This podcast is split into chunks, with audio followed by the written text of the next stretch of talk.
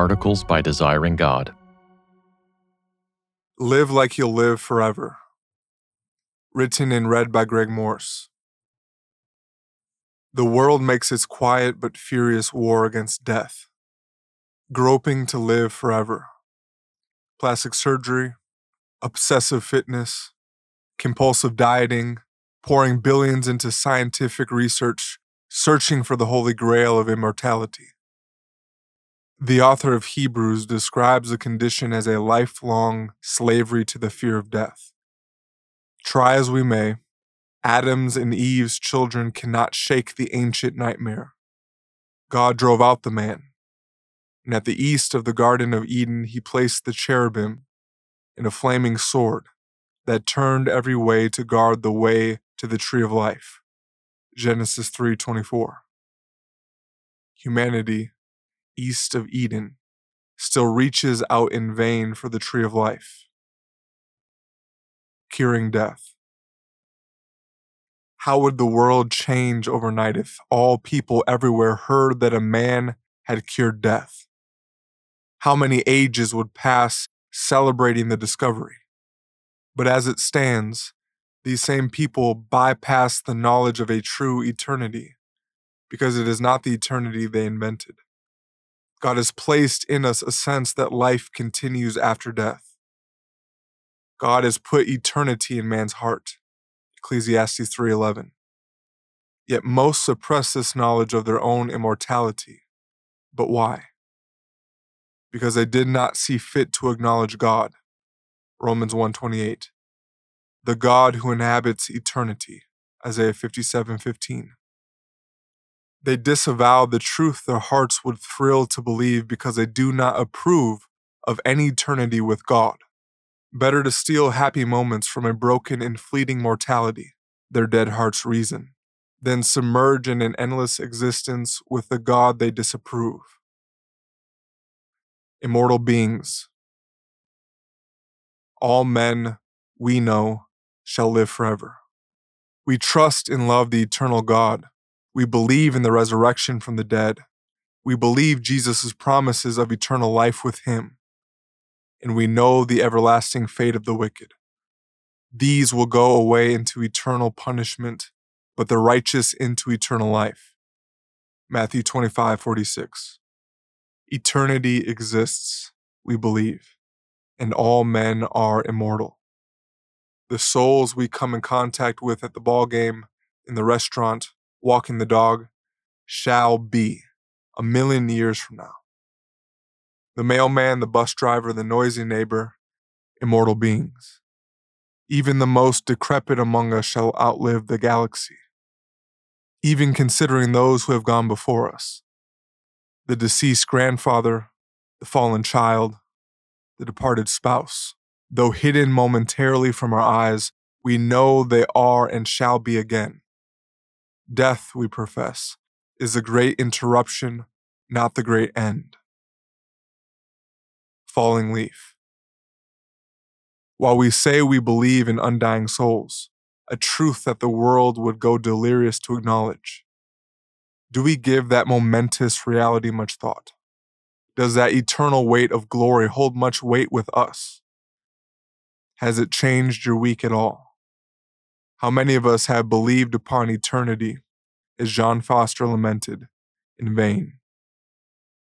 The very consciousness of your minds have been capable of admitting and dismissing the subject of eternity without a prolonged and serious emotion ought to produce at last that seriousness by means of wonder and alarm, which may well be awakened by the consideration how many years you have believed this truth in vain.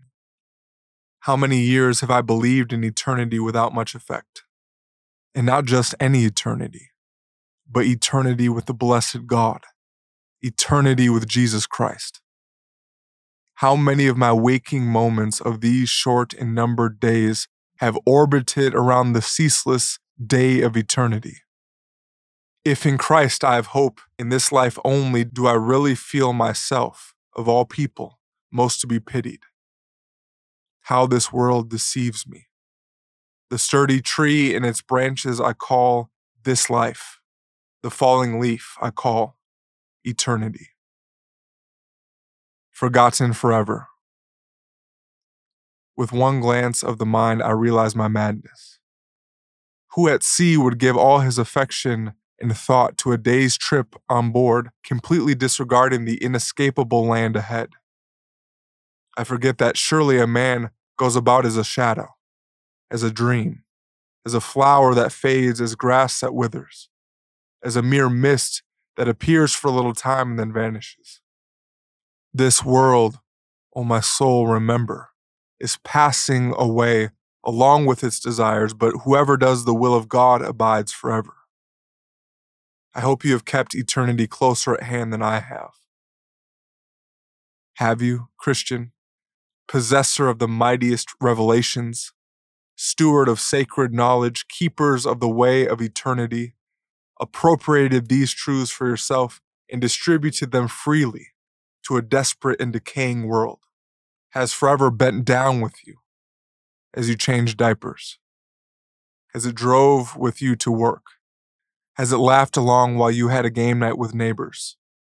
Has everlasting brought you low to plead in prayer for your children, your church, your city?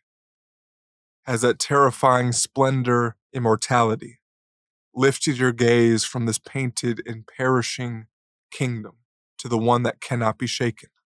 Has eternity provided you an anchor in suffering, sent you along on a grand mission, warned you against friendship with here and now, bestowed solemnity to life, brightened up gloomy days, infused courage to venture on in Christ, showed you the coming tsunami that will wash away these splendid sandcastles, endowed acquaintances with new significance, lifted our eyes with abiding gratitude to God equipped us to drive a spear through sin? Have you believed in eternity in vain? Tree of Life. We must awake to the coming world without end.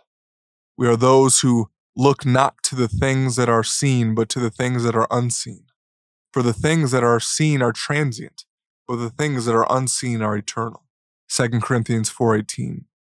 People all around us live and die for the seen, the felt, the tasted, the pleasurable, the transient. But God has left you and me here to speak, to reason, to plead with immortal souls that they be reconciled to God.